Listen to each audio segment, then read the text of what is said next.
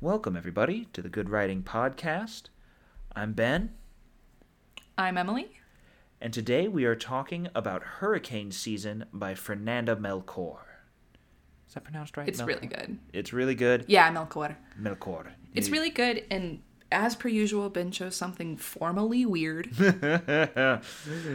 yeah, yeah, I have a pattern. It's formally weird. We're talking about real long sentences and about getting lost in the structure of prose. Um, a- and I think it's a really good episode, and it comes out really fun. Um, so I think so too. Stay tuned. enjoy.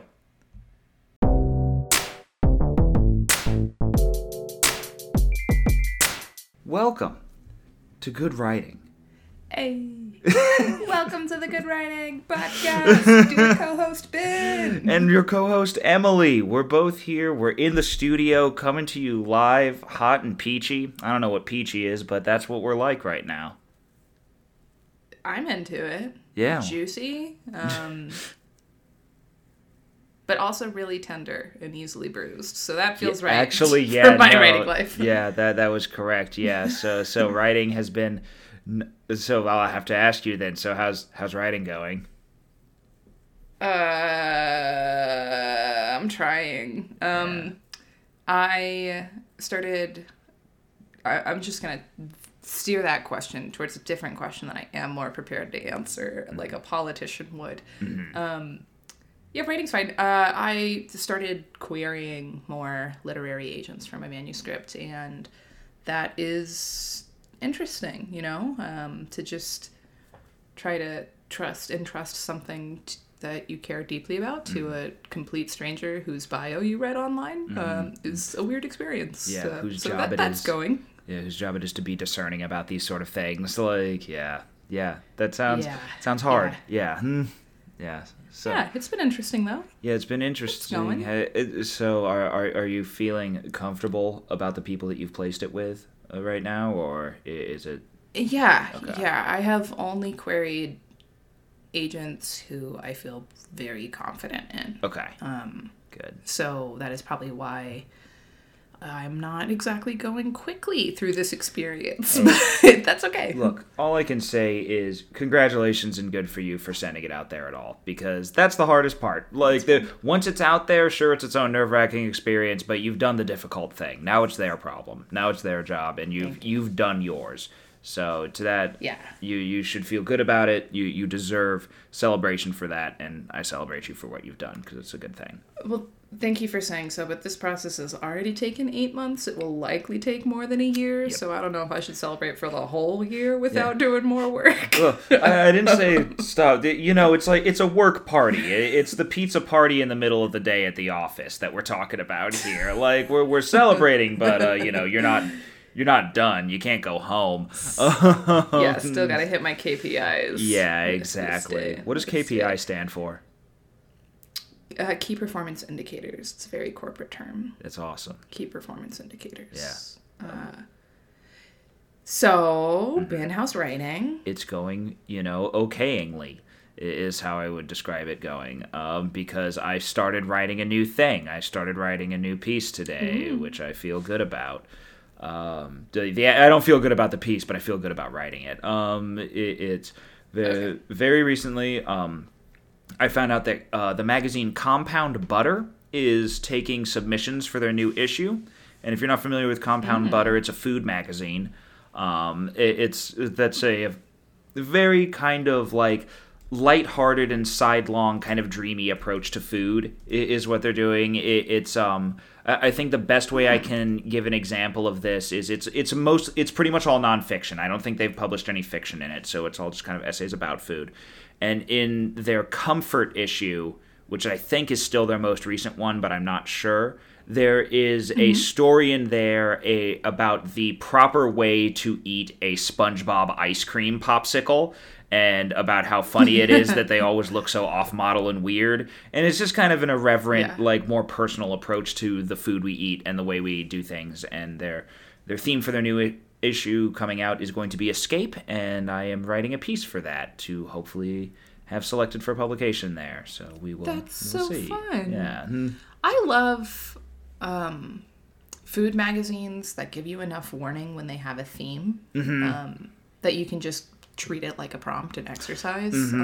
Um, Any literary magazine that, that that gives you a theme with enough warning. To be clear, the enough warning is key because the odds that I just happen to have a story in publishable shape that fits the theme is pretty pretty low odds that I just happen to have a story that fits a, a theme, especially like God, literary magazine themes, they can be pretty abstract. Like Escape mm. is probably pretty representative of mm-hmm. most literary magazine mm-hmm. themes taste. Mm-hmm, um, they're they're they're like one word and it's very widely interpreted. Yeah. Um, you, you never see a literary magazine's theme be something like glass, you know, which would be an interesting choice. But yeah. Yeah, yeah, they they, they keep it in the. I I think it's hopefully to get a certain amount of catch from like, oh, certain people will just have a piece like this already written, right? Like, so we can just take in whatever. We will take all comers, and also, if it's open to enough interpretation, it allows the editors to be like, well, we just really like this one, so yeah, it fits. Yeah. Um, yeah, yeah. A, a crucial part of any theme is, but I like it. Yeah, So it's wide enough, you know? yeah, exactly. Part, Flexibility is key. part of the the, uh, the Hey, just a quick aside compound butter, is that like butter with herbs in it? Um, I don't know what compound butter actually is. Um, let's see. Compound butter. It sounds so good though. It sounds like it'd kill you. Like Yeah, sounds really promising. yeah, softened unsalted butter creamed together with herbs, spice blends and other ingredients. Yeah, absolutely. You called it. Cool. Yeah. Yeah. I could- Cool. I could spread that on some toast right now. I just ate dinner, but I could I could Oh. eat again. Um, I could always eat again. yeah. I could always eat again.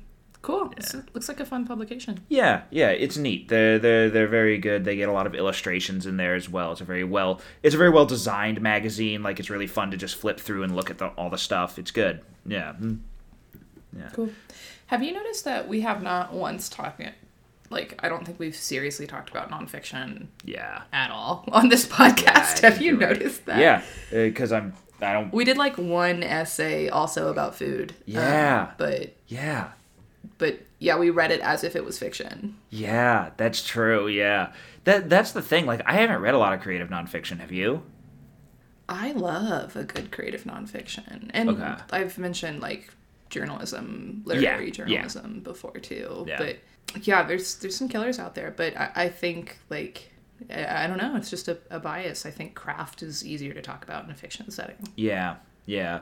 Uh, I guess because it's all chosen, right? Like, everything. Even though I don't want to say that it's not all cho- chosen in nonfiction, like when you're writing it, but the experience isn't always chosen, like because it's it's just like the happenstance of your life or or an observation on things that have occurred, like ra- rather than the I will construct this from you know a whole cloth from nothing. Like yeah, Yeah, I don't know. Yeah. Like, I think may like I think there are probably nonfiction writers who could argue like because they're not choosing the facts of the matter, like it's more about craft. ah, yeah. Like it's, I don't know. that makes sense. Yeah. Anywho, yeah, it looks like a fun magazine. Yeah. I like that observation though. That's that's smart. Um but yeah. All right. Do, do we just want to get into this? Get into I think we should. The hurricane season and the very long sentence that, that I made you read. There's an extremely long sentence in this. Like uh, Can I tell you when I just opened this? I was like lying in bed when you sent me this, and I Yeah. like opened it, or when I saw it rather, and I opened it on my phone, and without even thinking, I read it out loud. Oh like, man. I don't know what it. Yeah, I don't know what it is about. I love reading a really long sentence out loud. J- just because it's so consumed by the breath in that way too like that that's a really that's a really good way to do it yeah like yeah so we are reading from hurricane season um, which is by i'm just trying to get the author's name here uh, fernanda melchor uh, I, I believe is how it is pronounced M E L E C H O R. uh, fernanda let me Yeah, Fernanda Melchor. Okay, cool. Uh, Who's a Mexican writer, um, and she is this is a she's a pretty new novelist i believe i, I haven't heard of anything uh, from her before this but the, this is a really intense novel um, that is about a murder that takes place in a small town in mexico um, the, this uh, character known as the witch is killed early and this chapter is about the witch and kind of her origins um, and, and it is Mm. it, it centers around her murder and is told through these sections that are just entire blocks of text. Um, if anyone listening to this has ever read a Thomas Bernhard novel, it's exactly like that. He does a his stylistic thing is the same choice to just there's no paragraph breaks, there's no line breaks. It's just constantly this big wall of text that that you're kind of confronted with for the entire novel, and um, his novels are not broken down very much, or at least the ones I have read are not broken down. This is broken into chapters um, to give a little bit of space because from chapter to chapter it changes the character's perspective, and you learn you basically learn a little bit more about the story of how this murder occurred from another person that's tangentially related to it or has had some interaction with the witch dur- during the time in which she was killed. Yeah. Mhm.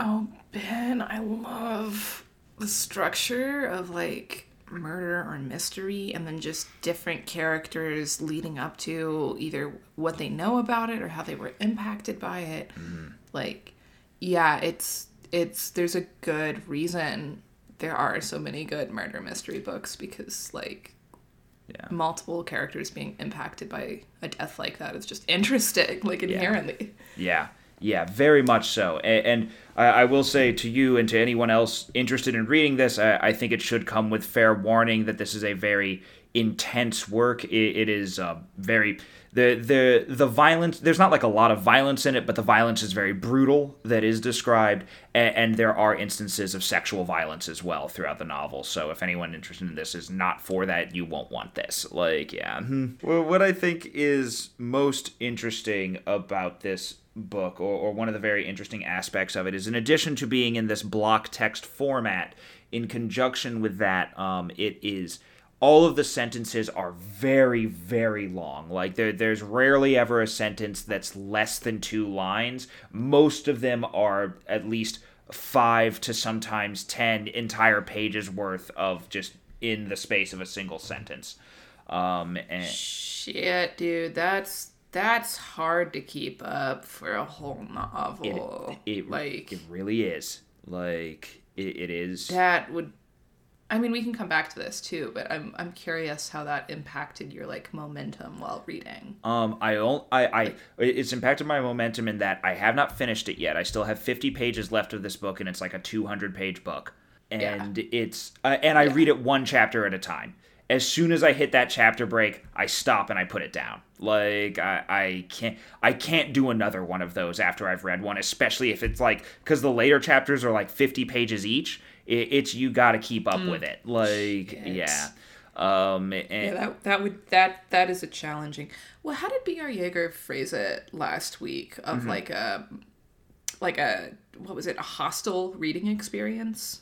Yes, exactly. Yeah, L- l- like something actively antagonistic to the reader. Yeah, one hundred percent. Fill it, falls in that as well. I I uh, would definitely lose momentum as a reader. But this section, this page and a half section you sent me, Mm-hmm. was fascinating. So I, I guess maybe I don't know definitely if I would. Um, that's just very different from most things. Yeah, a thing that I think keeps attention in this, and that keeps kept my attention, is that all of these sentences are very external.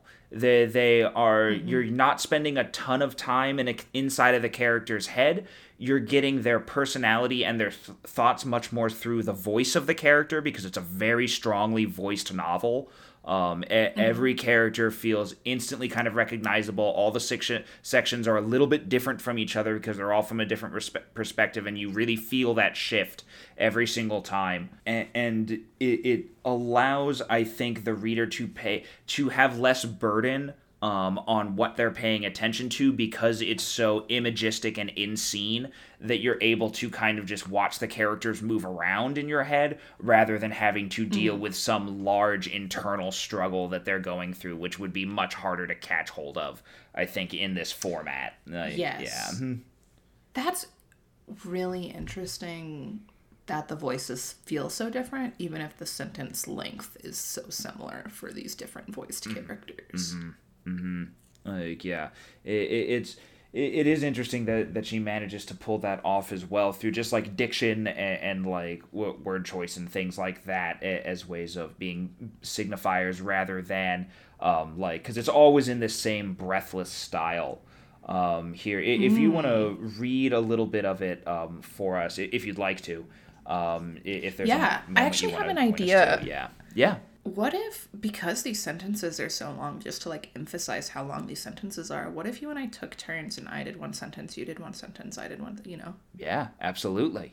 Absolutely. Just like a an audio, audio way, an auditory way f- to mark like there was finally a sentence break or there hasn't been a sentence break for a long That's time. that's a great idea. Yeah, let's do that. Yeah. Here, if you Yay, just- okay, cool. Um, do you want to just, do, do we want to do the whole page and a half? uh here. Uh yeah, let's do the whole page and a half. Cool. I'll take the first one and then we'll switch on and off. Cool. Um, Hurricane Season by Fernanda Melchor, Chapter 2. They called her the witch, the same as her mother. The young witch when she'd first started trading in curses and cures, and then, when she wound up alone, the year of the landslide, simply the witch. If she'd had another name, scrawled on some time worn, worm eaten piece of paper, maybe, buried at the back of one of those wardrobes that the old crone crammed full of plastic bags and filthy rags, locks of hair, bones, rotten leftovers, if at some point she'd been given a name and a and surname like everyone else in town, well, no one had ever known it. Not even the woman who visited the house each Friday had ever heard her called otherwise. She'd always been you, retard, or you, asshole, or you, devil child, if ever the witch wanted her to come, or to be quiet, or even just to sit still under the table so that she could listen to the women's maudlin pleas, their sniveling tales of woe, their strife, the aches and pains, their dreams of dead relatives and the spats between those still alive, and money. It was always almost it was almost always the money but also their husbands, and those whores from the highway, and why they'd always walk out on me just when I've given my when I'd got my hopes up. They'd sob. What was the point of it all? They'd moan. They might as well be dead. Just call it a day. Wished they'd never been born. And with the corner of their shawls, they'd dry the tears from their faces, which they covered in any case the moment the they left the witch's kitchen because they weren't about to give those big mouths in town the satisfaction of going around saying how they'd been to see the witch to plot their revenge against so and so, how they'd put a curse on the slut leading their husband astray, because there was always one, always some miserable bitch in town spinning yarns about the girls who, quite innocently, minding their own business, went to the witches for a remedy for indigestion, for that dipshit at home clogged up to his nuts on the extra large bag of chips he ate in one sitting, or a tea to keep tiredness at bay, or an ointment for tum- tummy troubles, or, let's be honest, just to sit there a while and lighten the load, let it all out, the pain and sadness that fluttered hopelessly in their throats.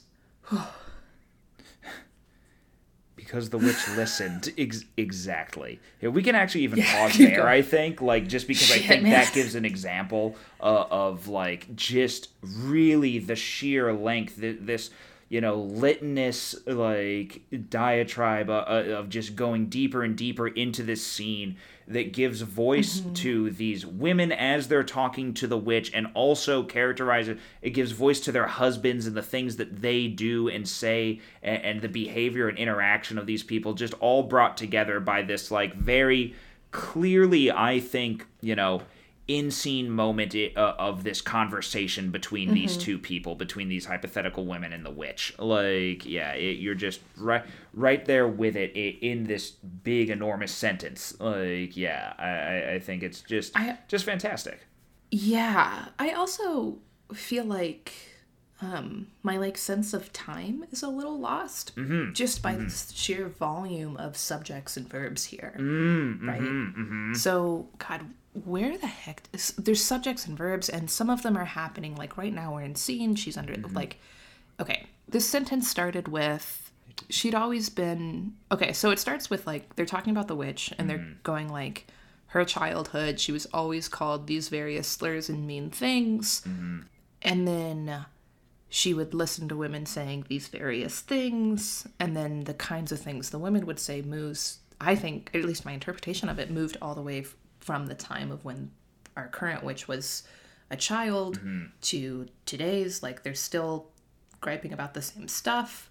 Um yeah there were just so many subjects and verbs in this in this sentence that i like totally it felt kind of like all, all of it was in the present rather Yeah. than being able to keep track of like what making it it, it it deprioritizes making it clear what was in the past what the order of events was mm, Yes, I, I think that that's a better way of putting it than my saying in scene. P- saying that it always in the present, like that. That I think is a better mm. descriptor there. Yeah, one hundred percent.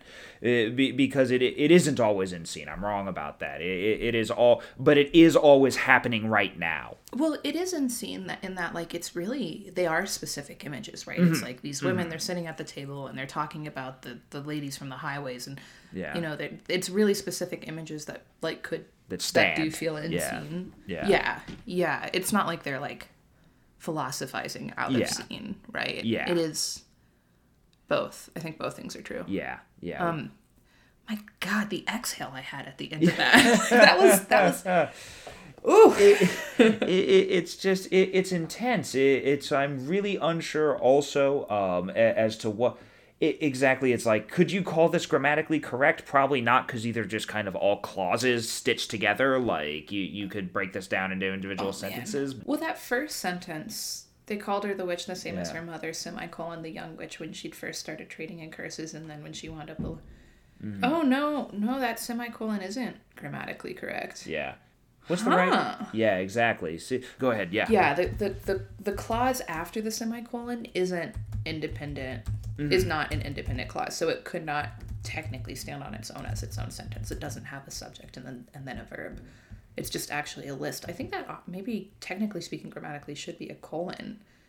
But I, I, I think that that semicolon sentence starts, that semicolon situation does start me off as like the punctuation is going to be more about like uh, when you can inhale while you're reading, um, rather than like about exact exactly if the grammar is right.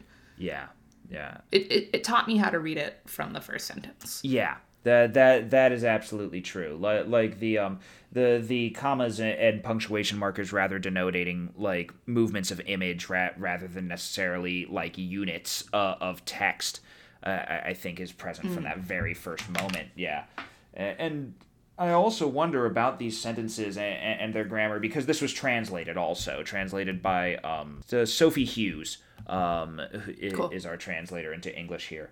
Um, so I wonder where she is making those choices, where she is changing that, and how it reads in Spanish versus in English. In this, like clearly, it. I, I don't think that the long sentence was Sophie Hughes's choice. Essentially, like yeah. So no, yeah. yeah, I- translators don't make that big of a structural change, yeah, generally speaking, least they- without a note. yeah, you'd hope not at least, but yeah, it's such a like interesting like way of doing this book. I think because this book is so swept up in themes uh, surrounding like masculinity and the you know the large scale toxicity of masculinity and the like ways that that can be this horrible burden to the people um, th- around people attempting to present in this ultra masculine manner um, and, and the ways in which this kind of breathless recounting of that like problem uh, i'm kind of like wondering about how those two things come together be- because it, it, it's you know I'm not quite sure where my thought is going with this. I don't want to say it's confessional like in the way that this is done but but it is done in such a way where the um the the fact of this um the, this recounting being so like large and impossible and imposing um, re- relating to that kind of thematic thing that they have going on throughout it as well like that that being the threat of the text in, in many ways. Yeah.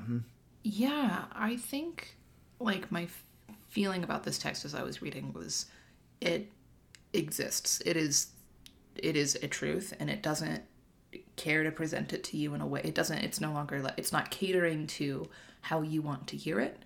Um it's not making it easier on you. It is exactly what it is and it is very um certain of itself. And if if if the book is about violence against women like that I think sounds fitting to me. You know, it's about it's not about making it sound pretty or palatable. It yeah it, it, is the it is the imposition that it presents itself as like in that mm-hmm. you know it, it's it, it's immediate it's presence you can't you, there's nowhere to escape it on the page in the way that the it's just always these giant blocks. So you can't you can't ever look away from it or you lose the sentence.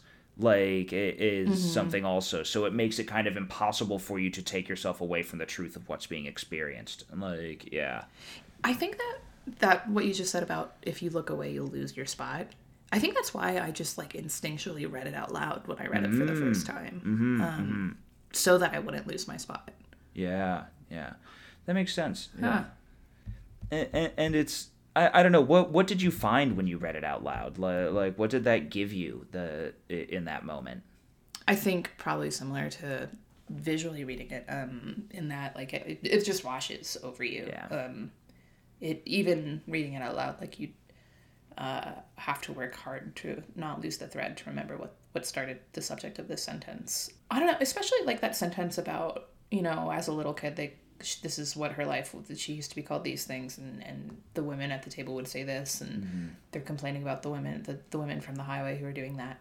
I, I think that's like a grammatical way to signal like each of these people being referenced have their own perspective and their own story. Yeah, like because i thought that i like i started that sentence like okay we're following the witch as a kid.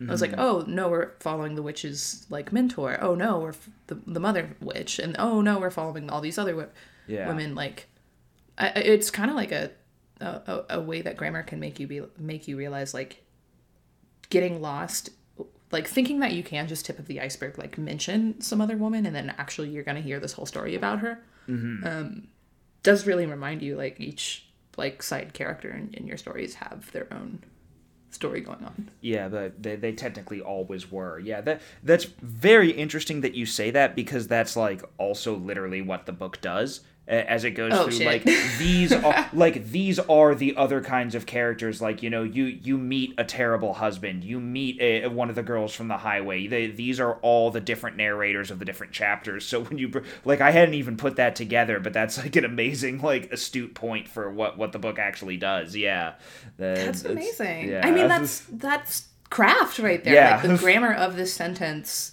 sets up your expectations for what the book is about um, that's craft baby that that is craft with a capital C right there. That that that is utilizing your form to tell your narrative. Like that that is absolutely it. Like yeah. Yeah, that's Wow. wild. And it's kind of that it sounds fitting for the structure of a book where it's like a, a book with different stories that connect, but it may it it doesn't sound like it has like the traditional, you know, rising action, climax, mm-hmm. Mm-hmm. denouement mm-hmm. structure. Like this structure of each story focuses on a different thing and they do connect, they are related, they do like go together, but it's not following your typical plot expectations is fitting for the sentence structure too, where we just get lost in all these different threads. A piece of writing advice that one of our faculty in the MFA program often repeated was Papatia. Um, Often repeated was like, stay in the sentence longer. How can this sentence surprise you?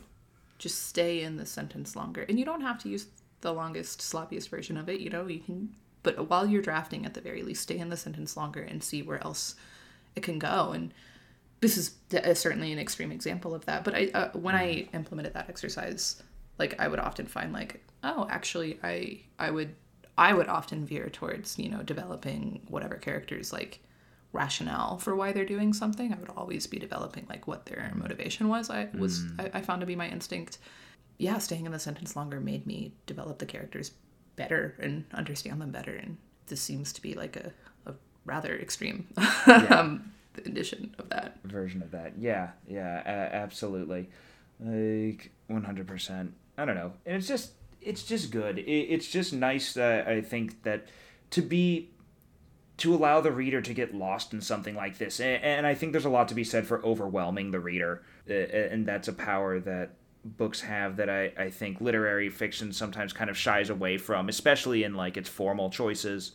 So, and I think it's really worth worthwhile to kind of a- approach the reader with, like B.R. Yeager said, being antagonistic towards them, but also just giving the reader space to, you know, truly lose themselves in something that you're doing, to lose track of not just where they are, like, you know, when, when you've been reading something so intensely and you lose yourself and, like, you're no longer in the room, you're just reading. Also hmm. allowing yourself then, for when you're lost in that space, to then get lost there, to suddenly have no idea where you are. That, that kind of, like, shaking you from your from the very bedrock i- i- is a really powerful thing that books can do and i think that sort of elongating sentences can kind of bring us closer to that like that that breathless approach towards being sublime in some way like that that's mm. that, i think there's something in that and i think melchor does a really excellent job of it she's she's really on the money here Yeah. Wow. Yeah, this is so opposite of all. I, I enjoy this as a reader, but it's opposite of all of my instincts as a writer. Like I, I really mm-hmm. think like first writing as a journalist made me always focus, so focused on a classic like reporter adage of mm-hmm. use words of a fifth grade level. Like you want to be mm-hmm. able to explain it to anybody. I'm just like so caught up in being accessible as a writer that like mm-hmm. I would really shy away from this. And I, I, I, I think this is badass here. You know, I, I, need to try more of this. Yeah. Um, yeah. yeah absolutely Yeah. I think this is really badass. So the whole book is like this? yes the the entire thing That's crazy. Yeah, like it, it's you know from front to back, it, it is these blocks of text. O- only thing breaking them up are the chapters, and, and there are eight chapters in the entire 200 page book, so it's not like those are very common kind of thing. Like it, it's. I, I, I was legitimately shocked when reading it how easy it was for me to stay in the in the moment though in the scene Uh-huh. like is she like I said, there's there's not much pontification. There's not much thought like it being presented on page in forms of like, oh, and then I was thinking about this, and that means that. Like you're you're always kind of in the the experience that the character is having, like wh- whether mm-hmm. it be their actual like what they're doing or their emotional experience. Like you're you're if you are getting their thoughts, they're always their emotional thoughts and not their logic thoughts. So you're you're never hmm. being subjected to like exposition or anything like that. That that's never really what's going on. Um, so yeah, But okay, a question. Mm-hmm. The the parts that we just read out loud just now mm-hmm. are breathless, dreamy, but it's largely about the past. Um, Why was she? Why is she called the witch? Is is the answer? Yeah. Is the question that prompted all that? Um, of the next like page or so that you also happened to send me, sounded plot heavier. It's like she's inherited land and she's getting sued and can you just like speak more on what is the is how is this structurally different when plot heavier things are happening. Things like she's getting sued for her land oh. Um, or is it still so dreamy even while like big plot events that are in the present tense are actually in the present tense? Or in the present the now of the story i should say. Mm-hmm. It is pretty much always in that dream kind of dreamier mode because things like the the fact that she's being sued and stuff like that like that is only important in your understanding of the character. That's not important to the plot at all because the uh, on the this is the I'll have you know the beginning of uh, chapter 2 is the second page in the book. The very first page of the book you find out the witch is dead. Like that's she's dead from moment one. That's not a spoiler. That that's you you're always going to have to confront that and you pretty much know who killed her a- after you know maybe 50 pages like they don't say it directly but it's probably I don't think it's the kind of book that's going to give a big twist and reveal that the murderer was someone other than the people that were at the scene of the crime. And, and like, you know who they, you find out who they are pretty quickly. Like, yeah. and, and it's You know, Mhm. that structure is that book that the novel that I talked about in our flash forward for impact Mm-hmm, episode, the death of the death of Vivek Oji Yeah. by Akwaeke Emezi. yeah, The first chapter is one sentence where it's like they burned down the market the day that Vivek Oji died, Mm-hmm.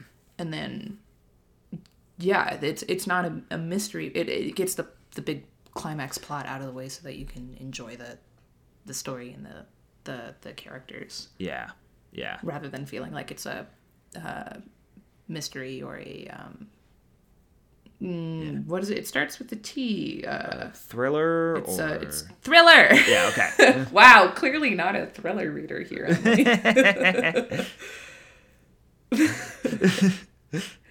Oops. you're good. You're good, dude. I, I, I'll have you know, listener. I edited out a sentence that I just couldn't say the end of. So uh, don't get mad at Emily for not being able to say thriller. Um, that's that's fine. Emily's the smart one on the podcast. Um, but you probably already knew that. I that. don't know um, about that. yeah. I don't know about that. Not the word for thriller. Um, this is crazy. This is so weird. This Yeah. is such a weird story. Yeah, yeah, it, it's really cool. But yeah, to to go back to your question about like where where that goes, like the ol- every story, it, I, I'm in the novel, it's almost a c- series of connected stories because it's switching from character ca- to character every time. And mm-hmm. when you reach a new character, you are always like the new narrator for each section. You learn their entire past. Like you learn everything about how much their parents hate them because everybody's parents fucking hate them in this book because no one has any money and everyone's starving all the time. It's a really brutal book, and, and they're like, mm. and you learn every like sad detail of these people's lives and why they're all tragic in their own ways. And then like at the very end of each chapter, you learn how they're connected to the murder. Like you, you learn where they were, what they did, mm. why they're being interviewed by the police for this. Like, yeah. Ki- a kind of a reassuring structure. Like to, if if each chapter is so uh, unconventional, um, and this the sentence structures are make it hard to predict. Um, Yeah. it would be you know reassuring to know like as I'm going, this chapter is going to end with how this character is connected to the murder. Like I do have one formal, I have one expectation about the form here. Yeah, exactly. It, it gives you something to hold on to. Like you know when you're approaching the end of a chapter because of the kind of information you're learning. Yeah. Like uh, Yeah. Can so one thing that I enjoyed here, like even when it's about these women getting cheated on by their no good lazy husbands or whatever, um, the language is still funny. Like, let me read part of this. For that dipshit at home, okay, it's it's a remedy for indigestion for that dipshit at home clogged up to his nuts on the extra large bag bag of chips he ate in one sitting. um, that's goofy. That's funny, and I, I believe that these char- like, um, that's got a good ear. I think too for like the voice of the different women who are visiting the witches and asking for for these cures and stuff. Yeah. Um, yeah, it's it's even if it's about this heavier subject matter matter to like still make sure to work in those moments where people say things ironically or um, unexpectedly is, is good. absolutely. Like it, j- just the um like because that that is definitely a big marker throughout as well is when she moves into those moments where it is like you realize it's a character talking out loud and suddenly you're given a voice and lots of people are telling jokes all the time like suddenly you're given this mm-hmm. weird glimpse into how these people are sounding with one another and people are often being pretty irreverent pretty you know like you know a lot of dark gallows humor is occurring a lot of the time like between the characters because it's what they have to hold on to like it, it's yeah it's interesting especially because as it brings you out of these like larger diatribes uh, and larger sentences into those smaller moments like yeah Yeah, that's interesting. One okay, so one other voice thing that I noticed here. Um, the first two sentences, I the first one's in the first sentence, and the second one's in the second sentence, and we both strugg- struggled over our respective ones. Um, when she started trading in curses and cures, scrawled on some time warm. Fuck, I did it out loud even when I was was rehearsing it. Scrawled on some time worn, worm eaten piece of paper. Um, those words sound different, but they are very curses. Fuck. Curses and cures. Time worn, worm eaten piece of paper. Tricky, tricky. What's that about? Does she do that a lot too? I I didn't notice a ton more moments like that because that is a weird like stumbling moment. Like like you kind of fall over that a little bit, and, and I it's like I don't know what to call that. Um, like as far as like um actual like figure of speech being utilized there would be. Um, It's like a tongue twister. yeah. Yeah. I guess. Yeah. I, I, I guess that would be more the the closest thing to call it to. Yeah, it, it's she doesn't do a ton of that throughout, but but it is interesting how that shows up twice at the beginning. And part of me wonders if maybe that's more in the original Spanish and was just harder to find those sorts of things in English. And, and maybe that occurs more mm. there than here, but I, I honestly don't know. Like, yeah, It's it's interesting. yeah, It's interesting, that's for sure. yeah, absolutely. So, Coal. Is it Uh, our- yeah, writing exercise, Ben. Yeah. How, how would you turn this into a writing exercise? Exactly. I, I think I would have to take Papatia's thing uh, of just spend more time in the sentence, you know? Take some take um you know, have a moment where you don't worry about the grammar of things and just see what happens when you start adding commas. Um, I, I think a way to maybe do this is to write something that you would consider to be a poem, but don't add line breaks to it uh, instead. Um, you using just kind of like allowing it to flow across the page and seeing where that goes instead, and, and just trying to take you know take a moment to allow the sentence to not just exist as the you know subject you know verb cl- uh, the the subject verb clause kind of thing. Like it, it doesn't have to just exist in that one moment to serve that one end but but what if you allowed a sentence to serve multiple ends and to go on past its edges um, uh, to encompass more than the singular idea we usually think of a sentence encompassing? Yeah, and on the note of like this feeling like a poem that doesn't have line breaks, one thing that always makes prose feel poemy, poetic to me, is uh, lack of dialogue tags and quotation marks around dialogue. So to just hide other characters' voice within the narrating voice is all is interesting. Um, why they'd always walk out on me just when I've got my hopes up, they'd sob um, or that line that I pointed out earlier about the uh, clogged up to his nuts on the extra large bag of chips. Um, yeah yeah, to just steal uh, one develop the characters who are in your scenes, develop their voices so that they're saying surprising things more, and then see how much of that you can work in without drawing so much attention to it. Can you just work that in without dialogue tagging? Yeah, can can the can the narrator's voice uh, fuse with the voices of the characters sometimes? Like if that can be more, i that that line can be more blurry. Yeah, Yeah, Definitely. cool. I agree. Stay in your sentences. This was interesting. yeah, it's a cool read. Thank you, uh, thank you for reading it with me. Um, Yeah. So Emily, Well, hang on. Before we like totally transition, yes, Ben, what's your experience? You know, like sometimes you'll read we read stuff out loud during workshops. yeah. What was your experience with reading like bad words out loud during workshop? I ask because I I did read a couple of bad words, including Okay. like the R word, which I don't word use conversationally on yeah. purpose. Okay, I see what Um, you're saying. Yeah. What's your What's your opinion on that? Because I just was like, yeah, I'm just gonna read this sentence. Like, I'm just gonna do this right now. Um, yeah, yeah, yeah, yeah. What's your opinion on when that happens? Like when you're like reading, supposed to read something out loud in workshop, or even if It- you personally don't use that word.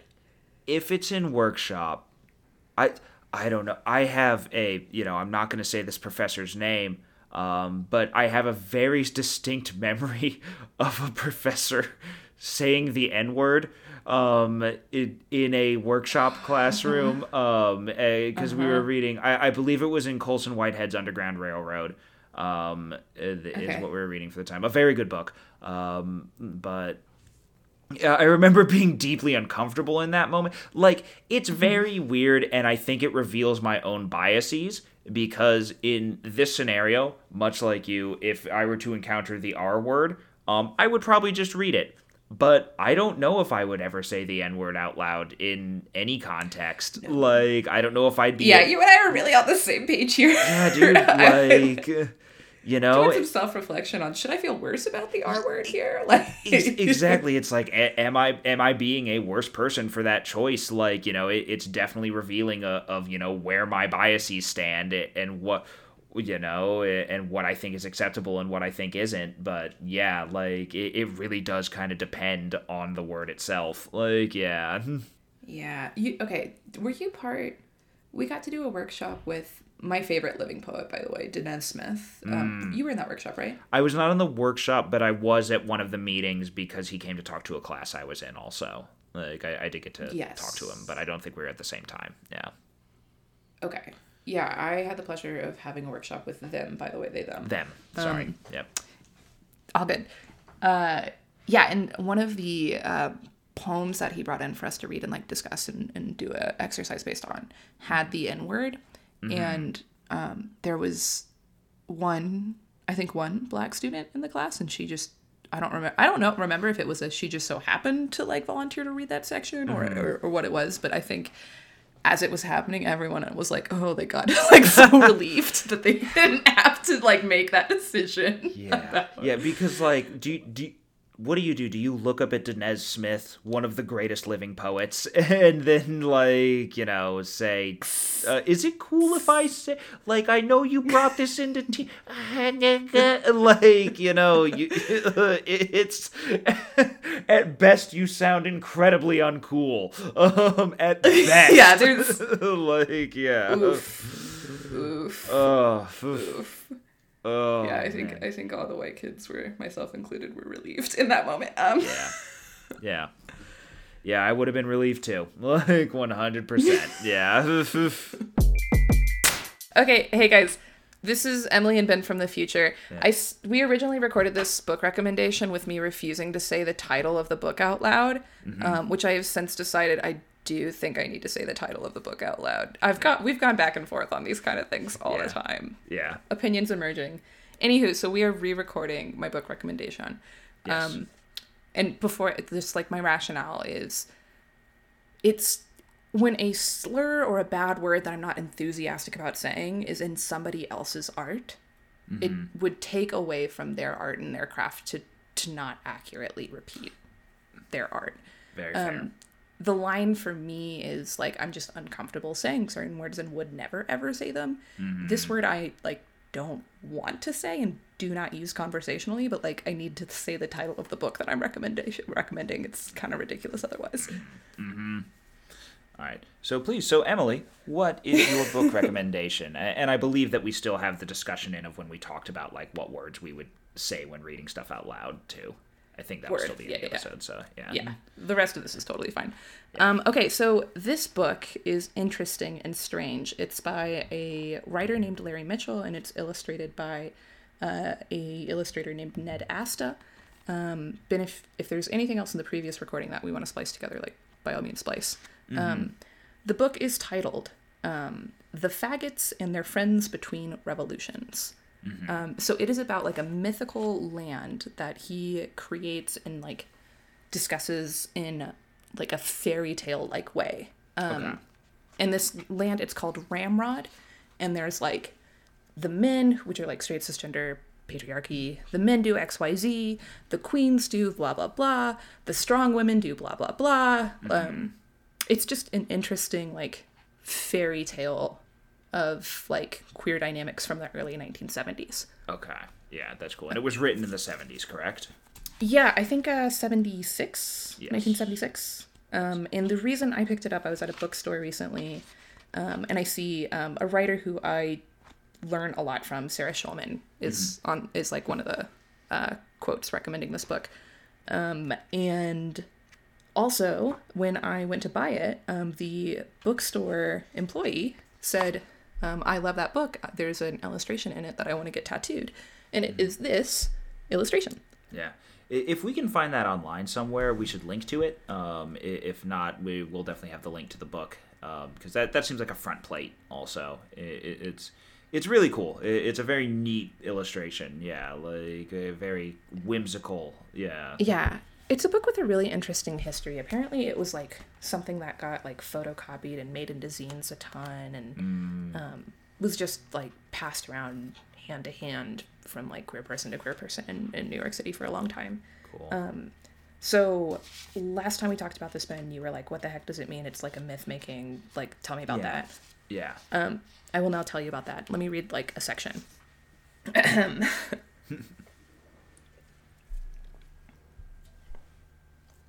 the men love papers.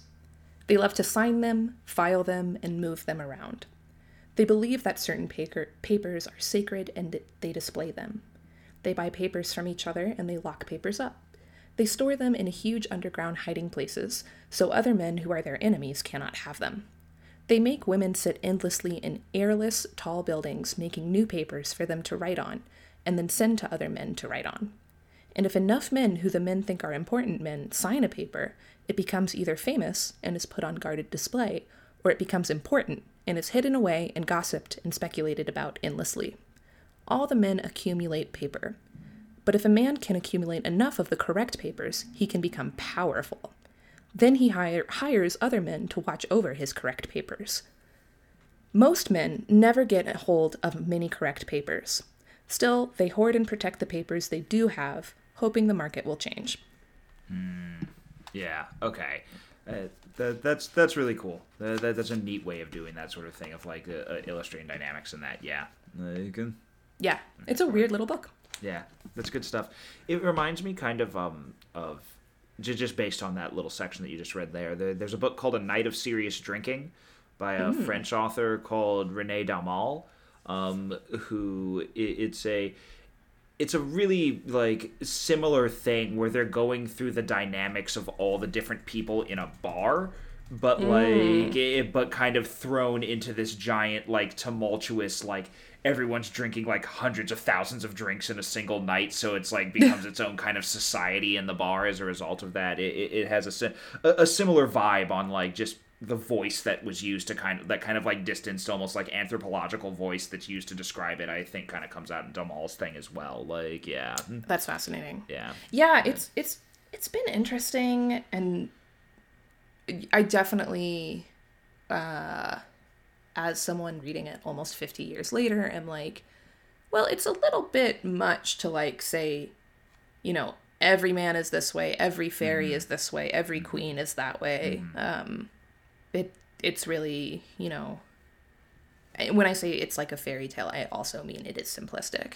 Mm-hmm. Mhm. Yeah, like like the way that in which it is told, it's just in these very direct kind of you know allegorical mode that a fairy tale likes to take. Yeah, like, yeah, allegorical. Yeah, yeah, yeah. Yeah, Yeah. yeah, That's fascinating. That seems really cool. Like uh, I'm definitely into that. Hell yeah. Especially something that's been xeroxed around New York. That that's always a good quality for something to have. yeah. Hell of an origin story. Yeah. Hell of an origin story. were, were the illustrations in the original version as well, or are those like a new thing that was added? no, original. Cool. Part of the uh, original. Go for it. They are, uh, yeah, black and white, and there's a lot of pubic hair. Well, it was the '70s. So, Well, it was the know. 70s. What are you gonna say? yeah. What are you gonna do? Um, let me. I want to show you one other. Let me see if I can find it.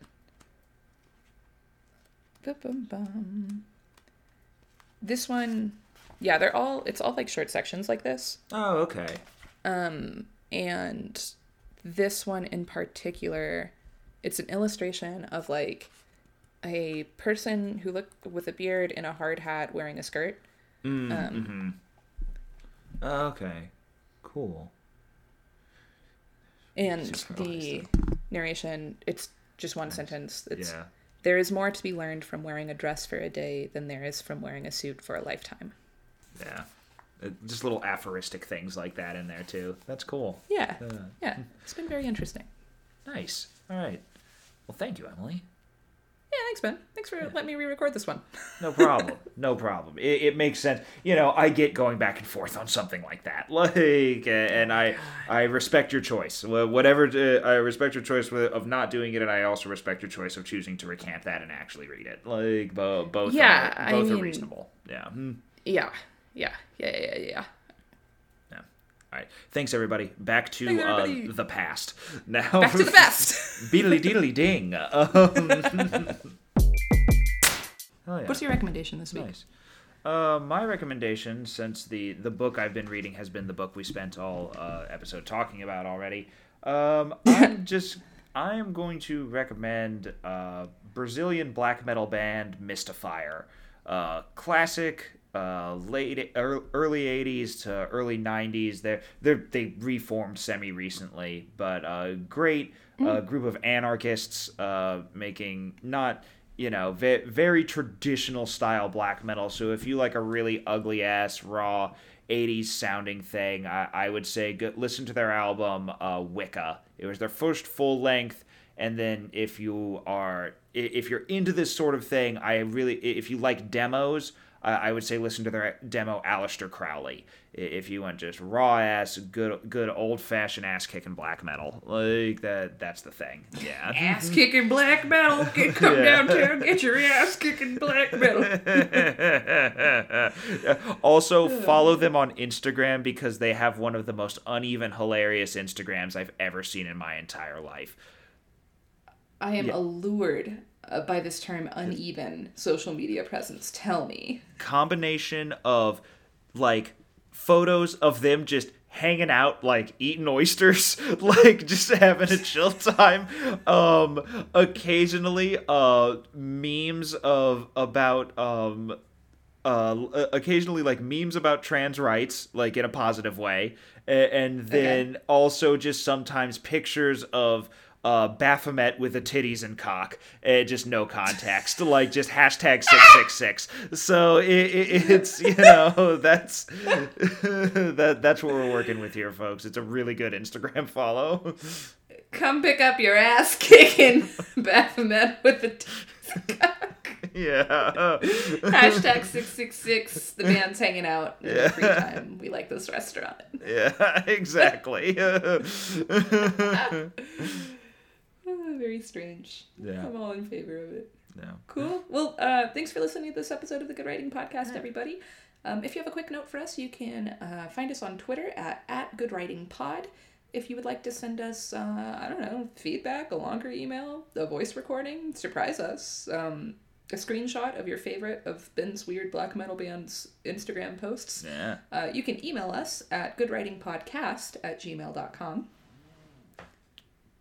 Excellent. Ben, you want to tell us to rate and re- tell them to rate and Yeah. review, Ben? Rate and review us on iTunes, people. Five stars. It's a five star podcast. You you you're gonna tell me you listen to the whole thing and you don't think it's worth five stars.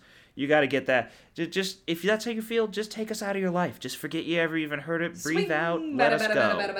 swing, swing.